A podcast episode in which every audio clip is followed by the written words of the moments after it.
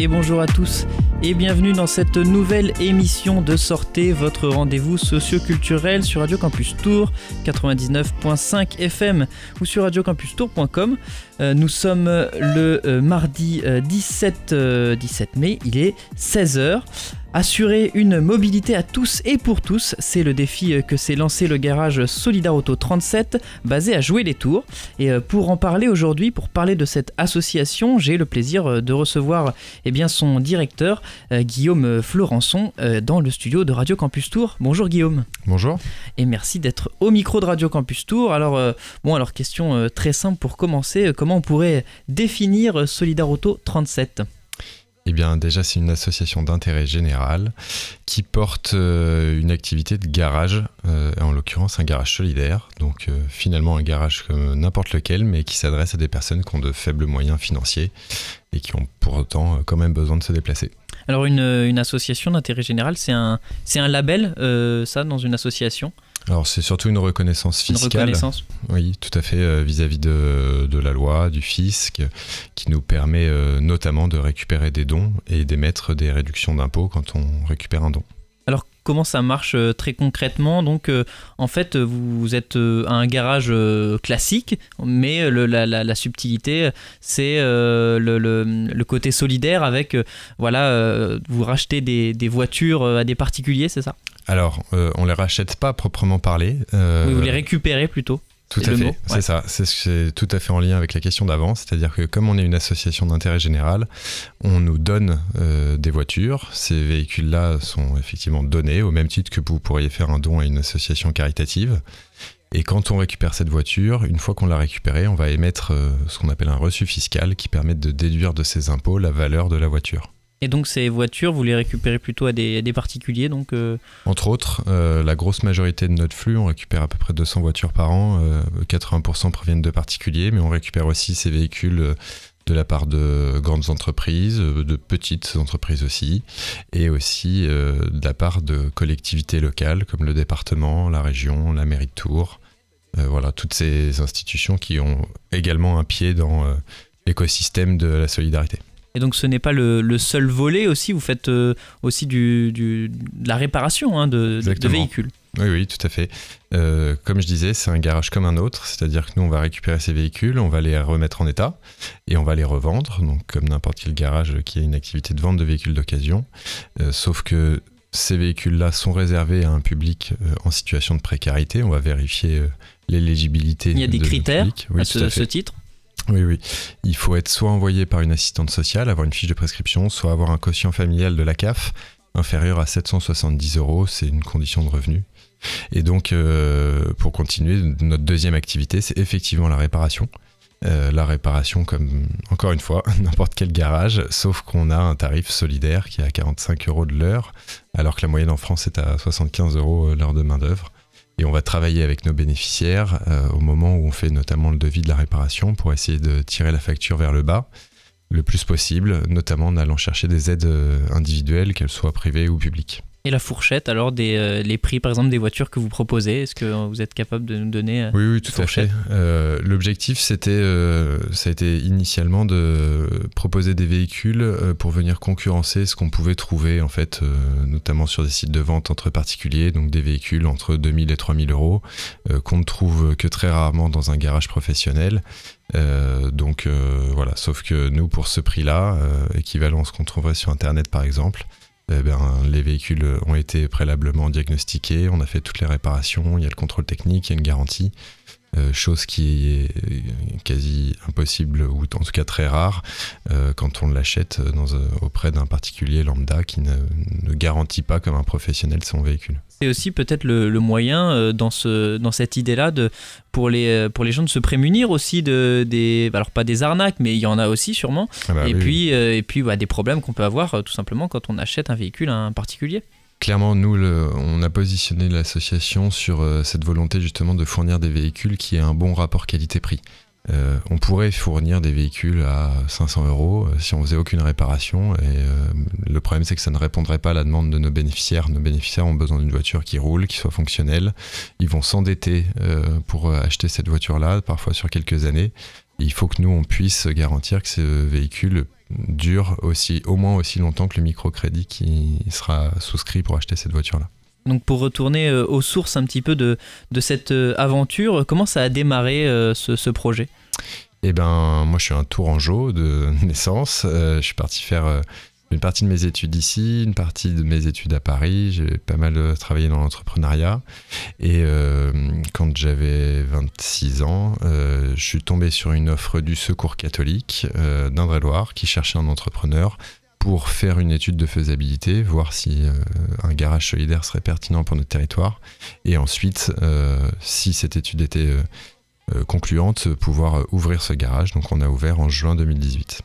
Et donc euh, cette, euh, ce garage aussi fait partie d'un réseau plus large euh, avec le, label, je ne sais pas si on peut appeler ça un label, la licence Solidar Auto. Oui, c'est une marque. c'est une marque Solidar Auto. On est une dizaine de garages en France à avoir cette marque-là. Sur le même fonctionnement alors, chaque association est, une association indépendante. On a tous le même panneau, le panneau Solidar Auto. ce qui nous lie, c'est principalement une charte éthique avec un devoir de transparence de professionnalisme et de solidarité.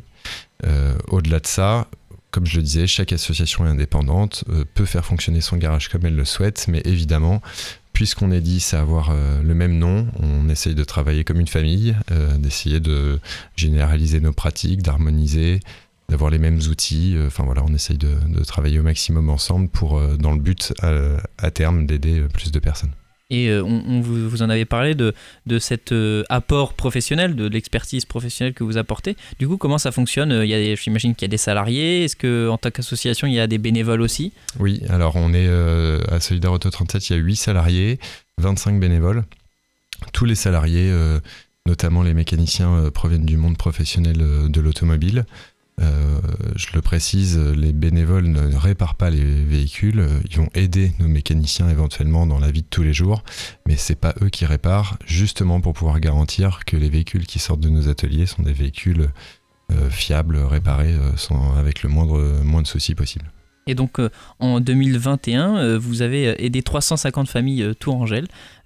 C'était quoi les, services le, plus fréquent qu'on vous demandait? C'est de la réparation ou c'est de l'achat?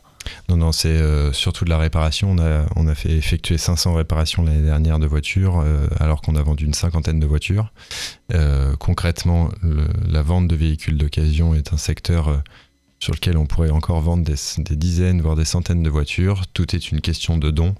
Euh, si les véhicules ne nous sont pas donnés. vous manquez de dons. Ah oui, tout à fait. Euh, c'est ce que oui, c'est ce que vous dites aussi souvent à la radio. Euh, le fait que effectivement tous les ans en fait vous, demandez encore plus de dons. Oui, tout à fait. On essaie de faire connaître l'association. La radio, la presse sont des très bons moyens pour se faire connaître du grand public.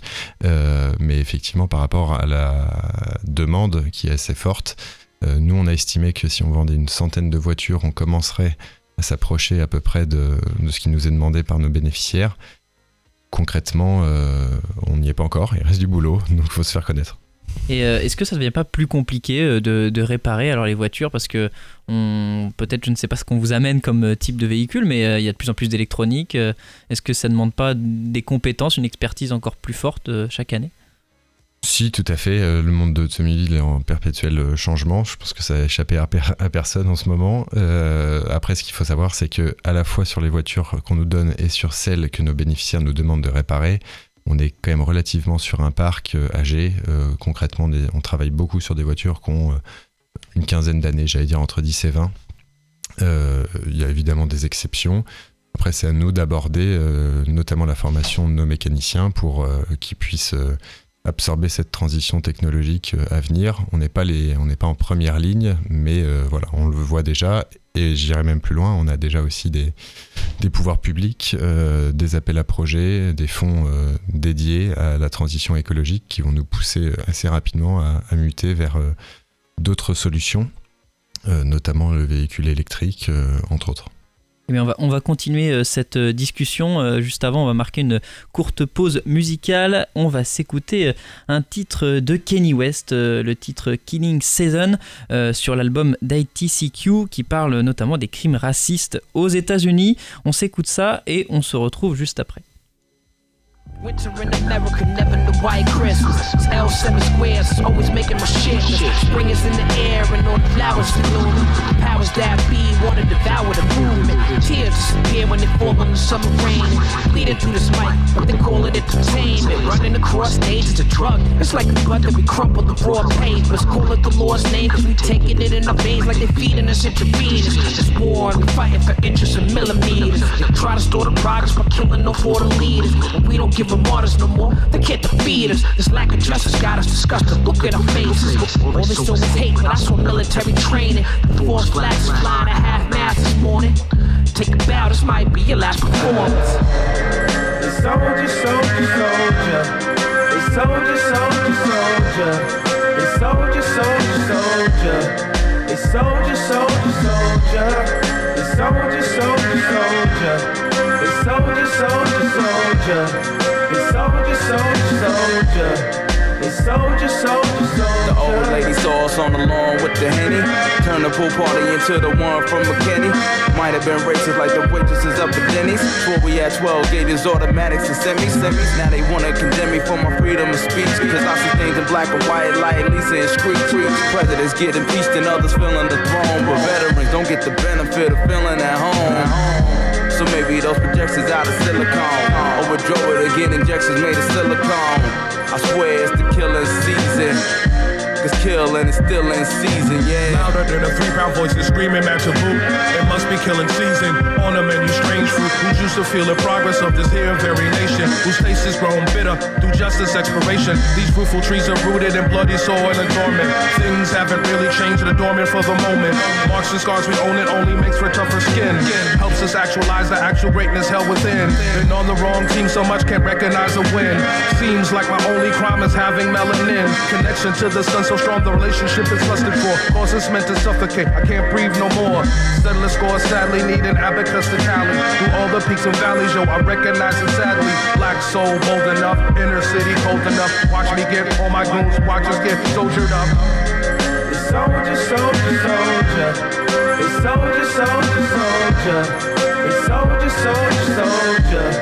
They soldier, soldier, soldier. They soldier, soldier, soldier. Soldier, soldier, soldier. They soldier, soldier, soldier. They soldier, soldier, soldier. De retour sur Radio Campus Tour 99.5 FM ou sur radiocampustour.com. Vous êtes toujours dans votre rendez-vous socio-culturel. Sortez, nous sommes dans la deuxième partie de cette émission et je suis toujours avec euh, Guillaume euh, Florençon, pardon Florençon, oui c'est ça, euh, qui est donc directeur de Solidar Auto 37, un garage solidaire qui propose eh bien réparation et voitures d'occasion à des prix réduits mais avec tout de même une expertise professionnelle et la garantie d'avoir une voiture en, en bon état de marche. Est-ce que j'ai bien résumé Guillaume C'est ça, tout à fait. Et on parlait euh, en off justement d'un sujet euh, qui euh, va sûrement préoccuper les, les garages solidaires, c'est le sujet des ZFE.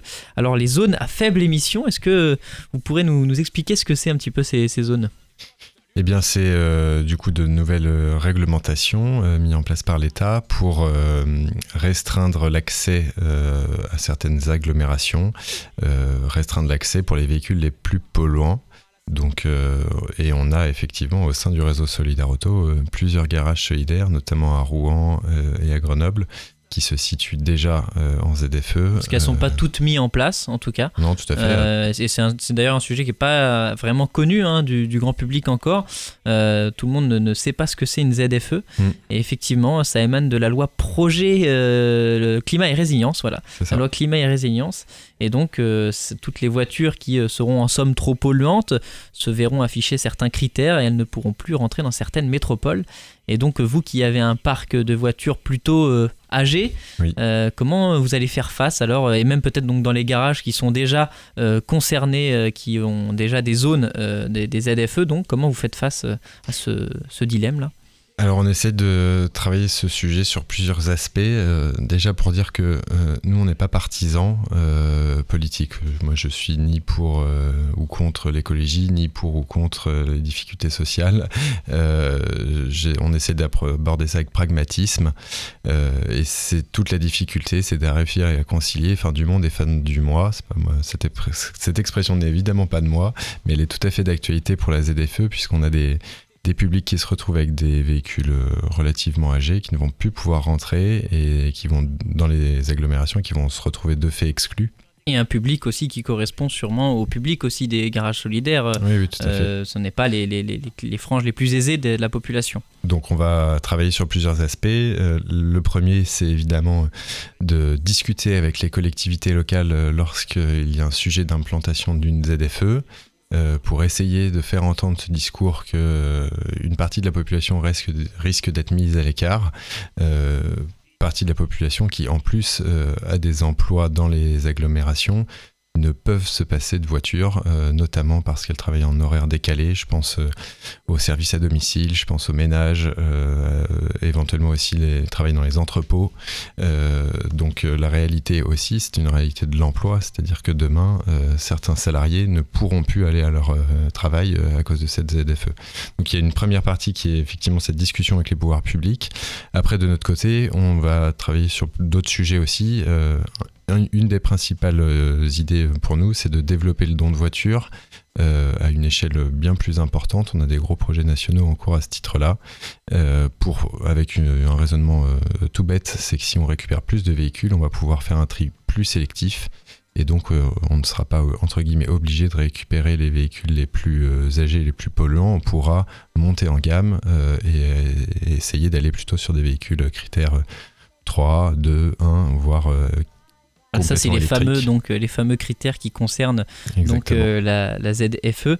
Euh, bon, alors à Tours, pour avoir questionné Armel Gallo-Lavallée, qui est responsable des transitions, de la transition des mobilités, c'est pas encore en place. Alors, apparemment, c'est dans, les, dans les projets, mais il faut trouver en fait une, une, entente entre les communes, hein, puisque ça se fait au niveau de la métropole. Donc, pour l'instant, vous êtes peut-être encore préservé euh, du sujet, mais ça devrait euh, arriver en tout cas, en tout cas à l'horizon 2025. Et vous parliez justement du, du type de véhicule proposé. Alors, euh, toujours pour rester dans la thématique des enjeux environnementaux, est-ce que vous avez des, des, véhicules aussi électriques ou hybrides que vous, vous réparez ou que vous proposez? Alors, pour l'instant, on est tout à fait capable de récupérer, de réparer pardon, des véhicules électriques. Euh, c'est pas un souci. Euh, je ne vais pas vous cacher que c'est évidemment pas le véhicule qui arrive le plus régulièrement chez nous vu nos publics. Euh, pour ce qui est de la vente, euh, si on ne nous a pas donné de véhicule électrique, je ne risque pas d'en vendre, évidemment. Toujours le problème donc de. Tout à fait. Par contre, on a notamment du coup avec l'association Mobilité Emploi 37 un partenariat pour mettre en place une flotte de location de véhicules. Et là, on travaille effectivement à ce que la flotte actuelle, qui est une flotte de véhicules thermiques, soit dans quelques mois voire quelques années 100% euh, électrique. Et justement sur le sur le donc euh, ça c'était une, une de mes questions aussi sur ce partenariat avec euh, avec donc mobilité emploi 37 comment ça s'est fait cette en fait vous aviez le même public les mêmes objectifs? Exactement. En fait quand euh, on a démarré l'étude pour créer le garage solidaire en, octobre 2016. Euh, Mobilité Emploi 37 était déjà existante, hein. elle existe sur le territoire depuis 25-30 euh, ans.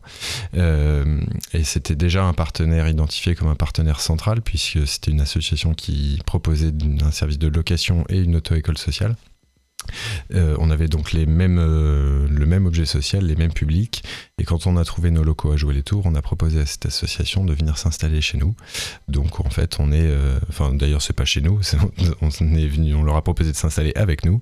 et donc depuis, depuis trois ans, bientôt quatre, ben, on travaille très étroitement ces deux associations pour essayer de faire des synergies, de mutualiser des moyens, des moyens humains, des moyens financiers. D'ailleurs, l'objectif de départ, euh, c'était aussi, euh, et un peu consubstantiel à l'emploi, il y a cette, euh, cette, cette, cet enjeu du fait que le, ceux, qui, ceux qui demandent d'avoir une mobilité, c'est aussi les demandeurs d'emploi, parce que c'est un frein en fait à l'emploi en France. Oui, complètement. Euh, plusieurs études ont montré que 30% des demandeurs d'emploi avaient déjà refusé un poste faute de mobilité, euh, ce qui en dit long, effectivement, sur la corrélation entre emploi et mobilité. Et donc nécessairement, et c'est aussi pour ça que les pouvoirs publics nous soutiennent fortement, c'est que pouvoirs publics ou entreprises ont fait ce constat-là et que c'est bien grâce à ce triptyque, on va dire, entre grandes entreprises qui peuvent nous soutenir, collectivités locales et associations, qu'on arrive à faire marcher cette activité d'économie sociale et solidaire, euh, parce qu'en fait c'est un gagnant, gagnant, gagnant. J'imagine que le, public aussi qui vient vous voir, ce sont des, Français, des Français qui, qui travaillent énormément avec leur voiture. Euh, je pense peut-être euh, les aides-soignantes euh, qui doivent faire énormément de kilomètres. C'est ce type de public-là aussi que vous oui, rencontrez Oui, c'est une demande très forte de la part du secteur de l'aide à domicile. c'est majoritairement des femmes qui ont besoin du coup de leur voiture pour aller d'un patient à un autre. on a beaucoup ce, ce genre d'emploi, effectivement. Eh bien écoutez, on continue euh, pour la dernière partie de cette émission avant encore une nouvelle pause musicale et on se retrouve juste après. On va écouter, euh, alors je n'ai plus le titre en tête, on va écouter Dr. Dre, euh, Lightspeed Fit Hitman et on se retrouve juste après donc pour la deuxième partie, la dernière partie pardon de cette émission.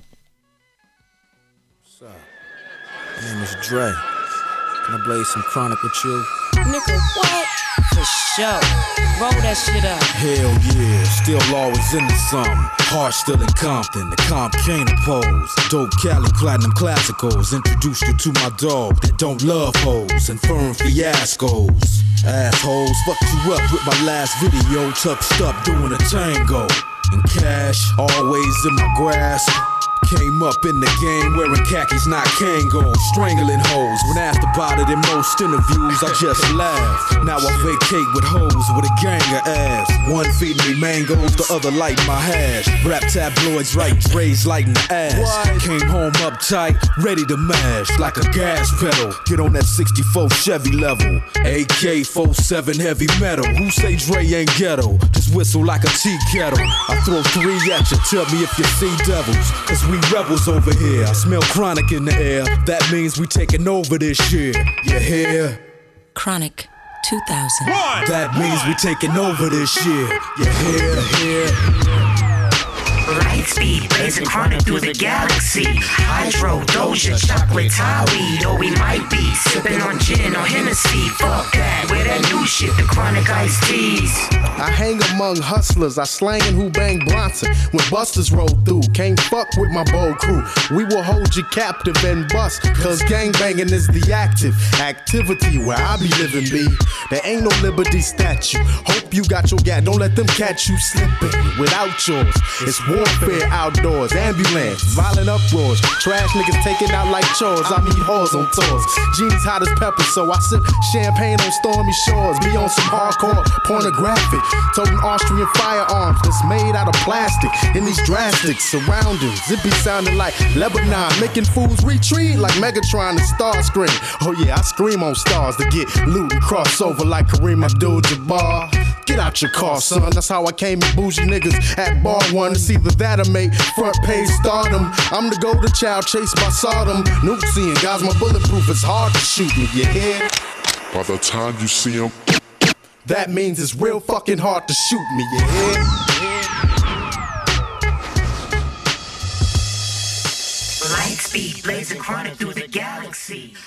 De retour sur Radio Campus Tour 99.5 FM ou sur radiocampustour.com, vous êtes toujours dans votre rendez-vous socio-culturel. Sortez, nous sommes euh, dans la troisième et dernière partie de cette émission avec euh, Guillaume euh, Florençon qui est donc directeur de Solidaroto 37, le garage solidaire basé à Jouer les Tours.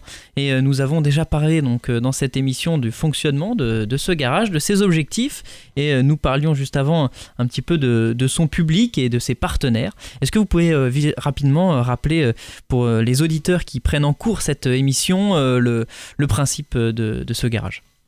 Eh bien, c'est un garage comme un autre dans lequel nous vendons des voitures et nous les réparons. Nous faisons tout ça à tarif solidaire pour des publics qui sont en difficulté financière notamment.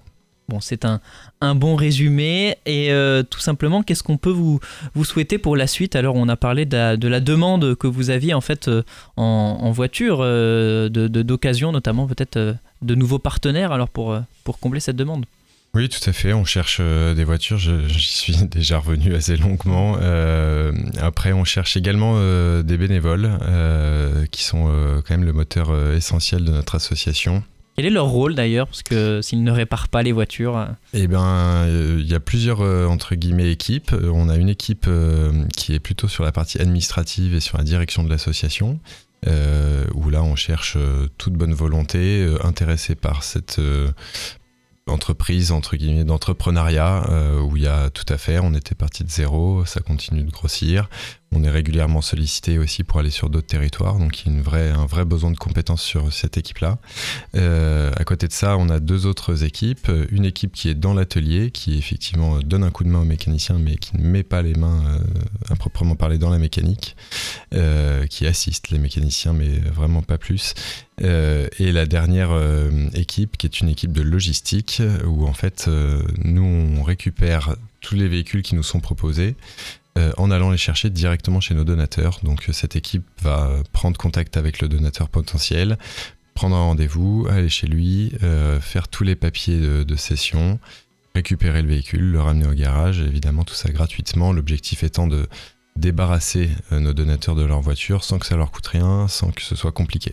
Et est-ce qu'il y a d'autres euh, pays où ça, fonctionne? Est-ce que vous savez comment ça fonctionne un petit peu dans d'autres pays, ce type de structure? Eh ben, je vais vous dire, je sais pas vraiment. Euh, ce que je sais, c'est que c'est quand même une exception euh, relativement française, cette manière de donner aux associations et de, réduire, l'impôt, euh, et que nécessairement c'est une architecture, on va dire, fiscale qui nous permet de vivre. Il faudrait pour que ce soit la même chose dans un autre pays, que ce soit la même architecture fiscale, ce qui n'est pas sûr et même loin d'être le cas, je pense, pour certains pays. Bon, alors on vous souhaite de perdurer dans votre activité et donc euh, de trouver de nouvelles voitures pour la énième fois, nous l'avons répété dans cette émission. Merci beaucoup euh, Guillaume Florençon d'être passé au micro de Radio Campus Tour. Merci, bonne journée, au revoir. Quant euh, à nous, euh, chers auditeurs, nous poursuivons cette euh, émission avec la rediffusion du magazine d'actualité d'Arte 28 minutes présenté par Elisabeth Quint. Et le sujet de la semaine, eh bien, c'est l'adhésion à l'OTAN par la Finlande. En effet, le président finlandais a formulé dimanche 15 mai une demande officielle d'adhésion à l'OTAN. En Suède, la première ministre Magdalena Andersson pourrait aussi annoncer une candidature prochaine. Le renforcement de l'Alliance Atlantique peut-il faire perdre Vladimir Poutine? C'est la question que se pose Elisabeth Quint et ses intervenants. Dans les rues d'Helsinki, comme dans les sondages, une majorité de Finlandais se disent prêts à intégrer l'OTAN pour mieux se protéger du belliqueux voisin russe. Une révolution au pays de la neutralité. Moi, j'en suis très heureux. Je rêvais depuis longtemps de voir la Finlande rejoindre l'OTAN. J'aurais préféré rester neutre, mais le président russe Poutine est tellement imprévisible. On ne sait pas ce qui peut se passer.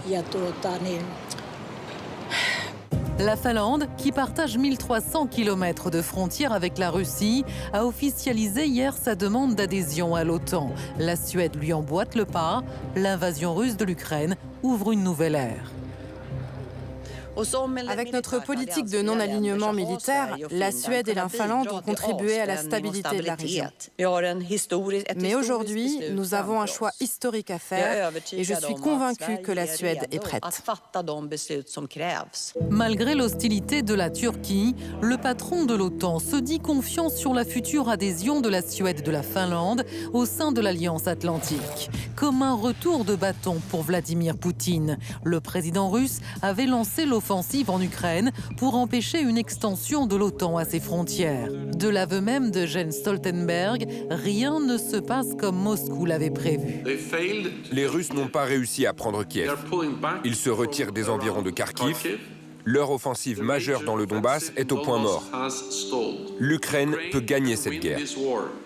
Alors Vladimir Poutine peut-il perdre la guerre et la face Avec l'invasion de l'Ukraine, a-t-il en quelque sorte ressuscité l'OTAN Décrite ces dernières années comme obsolète par Donald Trump ou encore en état de mort cérébrale par Emmanuel Macron, l'Alliance atlantique ressort-elle renforcée de la crise ukrainienne Eh bien, attaquons-nous donc euh, à ce dossier. Merci à tous les trois de nous avoir euh, rejoints ce soir sur ce plateau. À mes côtés, Elena Volochine. Bonsoir, bienvenue Bonsoir, à vous. Merci. Vous êtes grand reporter à France 24. Vous avez été correspondante à Moscou pendant près d'une dizaine d'années. Selon vous, les demandes d'adhésion de la Finlande et de la Suède représentent une stratégie géopolitique pour l'OTAN, dites-vous. Mais la question est moins de savoir si le renforcement de cette alliance atlantique peut faire perdre Vladimir Poutine que de savoir si lui-même, le président russe, a réellement les moyens militaires de ses objectifs. À vos côtés, bonsoir Pierre Roche. Bonsoir. Bienvenue à vous. Vous êtes chercheur en sécurité européenne à l'Institut de recherche stratégique de l'école militaire. Et selon vous, l'intégration de la Finlande à l'OTAN ne changerait pas radicalement la situation militaire actuellement en Ukraine? Elle a cependant un vrai pouvoir dissuasif. De manière indirecte, l'Ukraine se sent euh, de fait soutenue par les Occidentaux. À vos côtés, bonsoir Guillaume Lagan, bienvenue à vous. Vous êtes maître de conférence à Sciences Po, spécialiste des questions de défense et de relations internationales. Selon vous, la décision de la Suède et de la Finlande est un échec, un échec important pour la Russie, car cela rapproche de fait la, la frontière de l'organisation atlantique de ses propres frontières. Tout de suite, pour ouvrir le débat, Claude, vous avez un chiffre qui n'est autre que le chiffre du jour. Oui, et un chiffre du jour qui nous engage 5 comme l'article 5 du traité de l'OTAN. Euh, euh, article qui fait obligation aux membres de l'Alliance d'aller au secours de tout pays de cette alliance qui serait attaqué. Je rappelle que l'Ukraine n'est pas membre de l'OTAN, c'est pour ça que nous ne sommes pas en guerre. Question pour vous, Pierre Arroche, euh, est-ce qu'un jour, par cet article 5, nous pourrions être amenés à faire la guerre, je veux dire faire vraiment la guerre, pour la Suède ou pour la Finlande? Alors, je voudrais rappeler que nous, dans l'Union européenne, et donc la France, la Suède et la Finlande, nous avons déjà une garantie de sécurité qui est l'article 42.7. Donc ces pays ne font pas partie de l'OTAN et ils demandent une garantie supplémentaire, mais pour la France, il y a déjà un engagement à soutenir en cas d'attaque. Mhm. Euh, d'ailleurs, on peut se souvenir qu'au moment des attaques terroristes, la France avait invoqué cet article pour demander le soutien de ses alliés de l'Union européenne. La, Finlande est un des pays qui, avec la France, a le plus travaillé sur le, renforcement de cet article 42.7 de l'Union européenne. Donc ce n'est pas quelque chose de fondamentalement nouveau, mais cette si solidarité. mais si la Finlande et la Suède veulent rejoindre l'OTAN, c'est que la protection européenne ne leur suffit pas, pense-t-elle bah, Ils veulent une, garantie supplémentaire. C'est aussi une façon de montrer la cohésion euh, des Européens, des Occidentaux, et l'idée que cette euh, ambiguïté relative du non-alignement relatif de la Suède et de la Finlande n'a plus lieu d'être dans le contexte actuel. Mais ce n'est pas une nouveauté complète du point de vue des, obligations d'un pays comme la France. Et Voloshin, il y a quand même une différence. Vladimir Poutine a toujours expliqué que l'OTAN était à ses portes, qu'il voulait faire échapper la Russie à l'encerclement. Cette fois, on y est. Est-ce que M. Poutine, par sa guerre en Ukraine, a lui-même fabriqué ce à quoi on assiste l'OTAN à ses frontières. Mais oui, c'est-à-dire qu'il obtient exactement le contraire de ce qu'il voulait. Et en réalité, sa, sa, rhétorique, son mythe de la pieuvre de l'OTAN qui s'étend vers les frontières russes, c'est une construction purement narrative pour justifier ses propres visées impérialistes, puisque les pays qui adhèrent à l'OTAN, c'est leur demande à eux. Ce n'est pas l'OTAN qui, tel que c'est présenté dans le discursif russe, vient pour s'accaparer des pays à leur détriment et avancer ses tentacules vers la Russie. Ce sont ces pays-là. Et d'ailleurs, l'Ukraine en est la preuve, a demandé l'adhésion à l'OTAN pour demander sa protection. Et jusqu'à présent ne l'a toujours pas obtenu. Maintenant, effectivement, l'OTAN double sa frontière par rapport à celle qui existe déjà avec les pays baltes, avec la Russie. Donc, côté russe, ceci est présenté comme la justification. En fait, c'est un peu la prophétie autoréalisatrice, c'est la menace qui s'autoréalise, qui, qui, qui, finit par s'auto-justifier. C'est-à-dire que c'est ce que fait toujours Vladimir Poutine. Il provoque les situations qu'il prétend ensuite combattre. Euh, c'est à, dire que aujourd'hui, c'est plus facile, en quelque sorte, pour lui de justifier aux yeux de son opinion publique le fait qu'il est en train de défendre la Russie contre, non pas contre les Ukrainiens, mais contre les Occidentaux, contre l'OTAN, euh, puisque euh, bah, vous avez deux pays en plus qui, eux, face à la menace euh, et à, l'agression russe envers l'Ukraine, ont décidé de, se protéger en rejoignant l'OTAN. Mais côté russe, c'est perçu comme une justification de ce discours défensif. Donc ça pourrait entraîner, Guillaume Lagan, une réaction de la part de, Moscou et de Vladimir Poutine. D'ailleurs, Moscou se fait menaçant, en tout cas dans les mots. Oui, d'ores et déjà, il y a des déclarations officielles russes qui parlent de mesures technico-militaires euh, de rétorsion contre la Finlande. Qu'est-ce que ça peut vouloir dire, ça, technico-militaire? Bah, c'est assez vague, hein. je pense que c'est fait pour l'être. Euh, bah, vous avez peut-être euh, déjà noté que les fournitures d'électricité hum. russes à la Finlande ont été, ont été arrêtées. On peut imaginer des formes de réactions hybrides. Du cyber Voilà, du cyber ou euh, des fake news qui seraient euh, diffusées dans la société finlandaise, peut-être aussi euh, des incursions dans l'espace aérien ou les eaux territoriales de, ces pays. Mais en même temps, je crois que la, panoplie russe, elle est quand même un peu limitée. Mm-hmm. leurs moyens sont quand même très engagés en Ukraine. Il y a quand même quelque chose, Pierre Roche, d'énorme là-dedans. avec la Suisse, la Suède et la Finlande, c'était les l'incarnation de la neutralité. L'Union soviétique avait même un mot pour parler de la neutralité finlandaise. On n'embête pas l'Union soviétique, c'est la finlandisation. Qu'est-ce qui s'est passé pour que des pays qui avaient fondé toute leur politique sur la neutralité basculent dans le camp de l'Alliance atlantique je ne dirais pas que c'était des pays qui avaient tout fondé sur la neutralité. Euh, il y a des nuances, disons, dans la neutralité. La finlandisation, ce n'était pas rien. Oui, mais la finlandisation, c'était quelque chose de très particulier pendant la, guerre froide, c'est-à-dire qu'il fallait entretenir des, relations de bon voisinage avec euh, le, voisin russe. Mais euh, la, neutralité pure et dure qu'on peut observer dans certains pays, comme par exemple l'Autriche, où c'est inscrit dans la Constitution, etc., ça va encore plus loin. Et là, les opinions ont basculé, les opinions finlandaises et suédoises. Ce que je veux dire, c'est que déjà, le point de départ, on parle euh, quand j'allais parler à des, officiels finlandais et qu'on parlait de neutralité, souvent ils nous reprenaient en disant Ah, nous ne sommes pas neutres. Bah, justement, par exemple, en parlant de l'Union européenne, en disant On a des alliés, on a des engagements il y a des internationaux. communes, il y avait déjà nous sommes non alignés, c'est-à-dire que nous ne sommes pas complètement alignés dans les mêmes alliances, nous sommes un peu en retrait par rapport aux autres alliances. diminuer l'importance que qu'est-ce qui est en train de se passer. Vous avez peut-être raison. Eh, c'est pas que je veux diminuer, c'est que je veux dire que ces pays-là déjà avaient fait des pas en avant et considéraient déjà cette option de l'OTAN et d'ailleurs, ce qui est intéressant, c'est que pendant très longtemps, on me disait euh, c'est la Suède qui fera le premier pas, le, grand frère, et puis les Finlandais, si les Suédois, si les Suédois y vont, ils suivront. Et là, ça s'est passé de façon un peu inversée, mais c'était quelque chose déjà qu'ils avaient en tête. En tout cas, bon, la Finlande et la Suède euh, maintenant frappent officiellement à la porte de l'OTAN, mais le processus d'adhésion n'en est qu'à ses débuts. Et pour être accepté au sein de ce club, hein, de ce club atlantique de l'OTAN, il faut l'unanimité de ses membres, ce qui n'est pas le cas à l'heure qu'il est, Claude. Hein. Eh bien non, parce qu'il y a un pays membre très important de l'OTAN, mais qui est un peu, euh, mon Dieu, qui pose parfois des problèmes. On parle de la Turquie. Écoutons, monsieur, je prononce mal le nom, Cavusoglu, c'est le ministre des Affaires étrangères turc, qui explique pourquoi l'adhésion de la Finlande et surtout de la Suède lui pose problème. Il ne s'agit pas seulement de deux pays candidats, mais aussi d'États alliés. Ils doivent cesser de soutenir des organisations terroristes. La restriction de l'industrie de la défense ou les interdictions de permis d'exportation imposées à un allié comme la Turquie doivent définitivement être levées. Je ne dis pas cela comme une monnaie d'échange, je le dis comme une exigence d'alliance. Guillaume Lagan, à votre avis, combien l'Occident est-il prêt à payer à la Turquie pour qu'elle euh, laisse passer la Suède? Euh, Ce que reproche hein, la Turquie à la Suède, c'est notamment des complaisances vis-à-vis du PKK, ce groupement terroriste kurde euh, qui est l'ennemi de la Turquie. Oui, il y a des communautés kurdes importantes en, Suède. Et euh, je pense qu'effectivement, bah, la Turquie, comme elle le fait souvent dans les affaires internationales, elle utilise euh, ce moyen de pression pour un marchandage. Euh, alors ça concerne la Suède, ça concerne peut-être la Finlande, mais je crois que derrière il y a aussi les États-Unis. La, Turquie veut obtenir des États-Unis la levée des sanctions qu'ils ont décidées contre elle à la suite de l'achat des S-400, vous savez, les systèmes de défense antiaérien russes. Donc je pense que c'est aussi avec les États-Unis que la négociation se, fera. Ça va être long cette négociation, Elena Voloshin justement? Ça va être long et compliqué pour la Finlande et la Suède?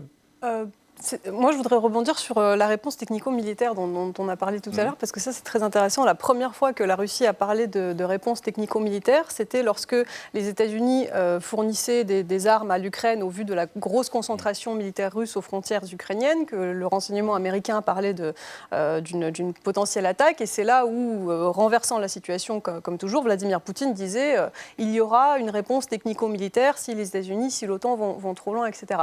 Concernant la Finlande et la Suède, euh, lorsque la Russie dit il y aura une réponse technico-militaire, euh, je ne pense sincèrement pas qu'au vu de, l'échec aujourd'hui de l'avancée russe en Ukraine et des, ambitions qui doivent clairement être revues à la baisse, ne serait-ce que par rapport au scénario ukrainien, Vladimir Poutine aurait dans sa velléité euh, d'envahir une Finlande, alors que déjà ce n'était sans doute pas dans, ses, priorités. Ni dans ses capacités. Ni, dans, ses capacités, étant donné qu'il a un certain nombre d'autres pays. Donc il n'y a pas de raison qu'elle rejoigne l'OTAN dans ce cas-là, pour se protéger. Alors moi, ma lecture du fait que la Finlande rejoint l'OTAN, c'est que Vladimir Poutine, il assume aujourd'hui de plus en plus sa visée impérialiste. On l'a entendu dans son discours du 22 février, lorsqu'il a parlé de restaurer les frontières de l'Empire russe. Ce ne sont même mm. plus celles de l'Union soviétique.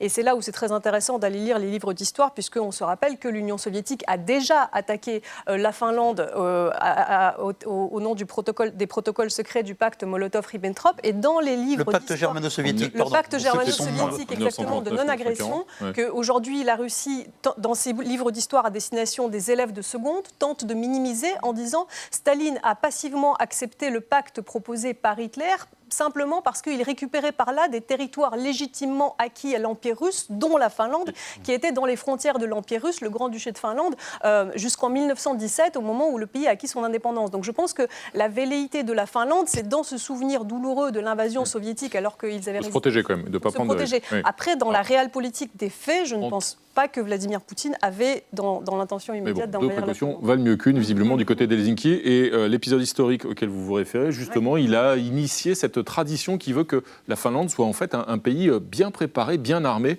euh, pour se protéger de la menace russe. Oui, d'une certaine manière, on peut dire que la Finlande ne vient pas les mains vides puisqu'elle dispose d'une stratégie qui a fait l'objet d'un article très intéressant qui a été publié il y a peu de temps dans le Financial Times. Il est titré ainsi La guerre avec la Russie, la Finlande a un plan où la Finlande y est prête.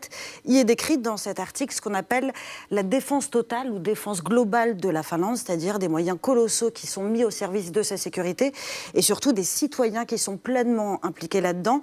Il faut rappeler d'abord, c'est important, que pour un pays d'un peu plus de 5 millions d'habitants, la Finlande dispose de soldats, bien sûr, mais aussi de 870 000 réservistes, soit environ 15% de sa population, dont 280 000 s'entraînent très régulièrement et sont donc mobilisables dès aujourd'hui. Ce n'est pas le cas partout en Europe et dans l'OTAN. Elle consacre près de 2% de son budget à la défense. Elle vient tout juste d'ailleurs de voter une rallonge de 2,2 millions, euh, milliards d'euros sur 4 ans.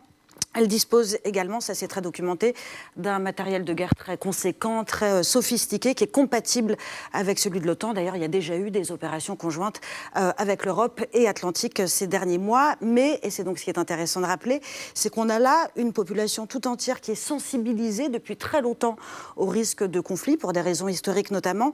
Par exemple, il se déroule ça quatre fois par an. C'est euh, l'Université nationale de défense qui organise des sessions de formation, appelons ça comme ça, auxquelles sont invités plein de gens, des responsables politiques, des journalistes, des intellectuels, des chefs d'entreprise, le secteur privé également. Et ils sont donc, au cours de ces formations, sensibilisés à certains enjeux comme les cyberattaques ou la sécurisation de sites euh, stratégiques. Le conflit, c'est pas du tout euh, un tabou là-bas. Le pays compte des euh, abris anti-atomiques, 50 000 en l'occurrence, des stocks de médicaments, de carburant, de nourriture, etc. Guillaume Lagan, est-ce que ça veut dire que cette expertise finlandaise que je viens de décrire, c'est une aubaine en quelque sorte pour l'OTAN? L'OTAN a aussi beaucoup de choses à gagner en faisant, en intégrant ces deux pays-là, dont la Finlande. Donc. Bah, ce qui est vrai, c'est que lorsqu'on regarde les précédentes extensions de l'OTAN, ont adhéré à l'OTAN des petits pays des Balkans, l'Albanie, euh, la Macédoine, il y, a, deux ans.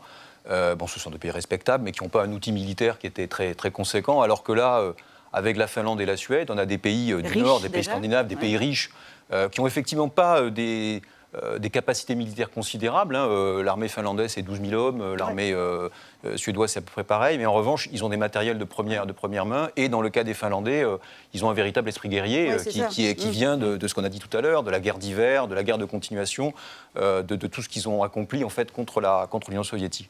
Mais juste pour revenir sur ce qu'on disait tout à l'heure, je pense que ce qui a vraiment fait basculer l'opinion finlandaise avec cette affaire ukrainienne, c'est que tout d'un coup, ils se sont quand même rendus compte qu'en cas de crise, évidemment, elle est peu probable, mais en mm. cas de crise, ils n'avaient aucune garantie que viendrait à leur secours non pas les pays européens, il faut quand même être clair, les États-Unis. En fait, derrière, c'est la question américaine. Et quand on dit l'OTAN, l'OTAN, l'OTAN, en fait, c'est la garantie américaine. Pour se protéger, on retombe toujours sur le parapluie américain. Le bah, parapluie européen les, moyens des États-Unis sont tels hmm. qu'il est difficile d'imaginer de, se priver de, leur aide. il suffit de voir ce que les Ukrainiens reçoivent des Américains par rapport aux autres pays européens. Pierre Roche Effectivement, on a besoin de toute façon de, l'aide américaine, du soutien du parapluie américain lorsqu'on est euh, à Helsinki ou à Stockholm?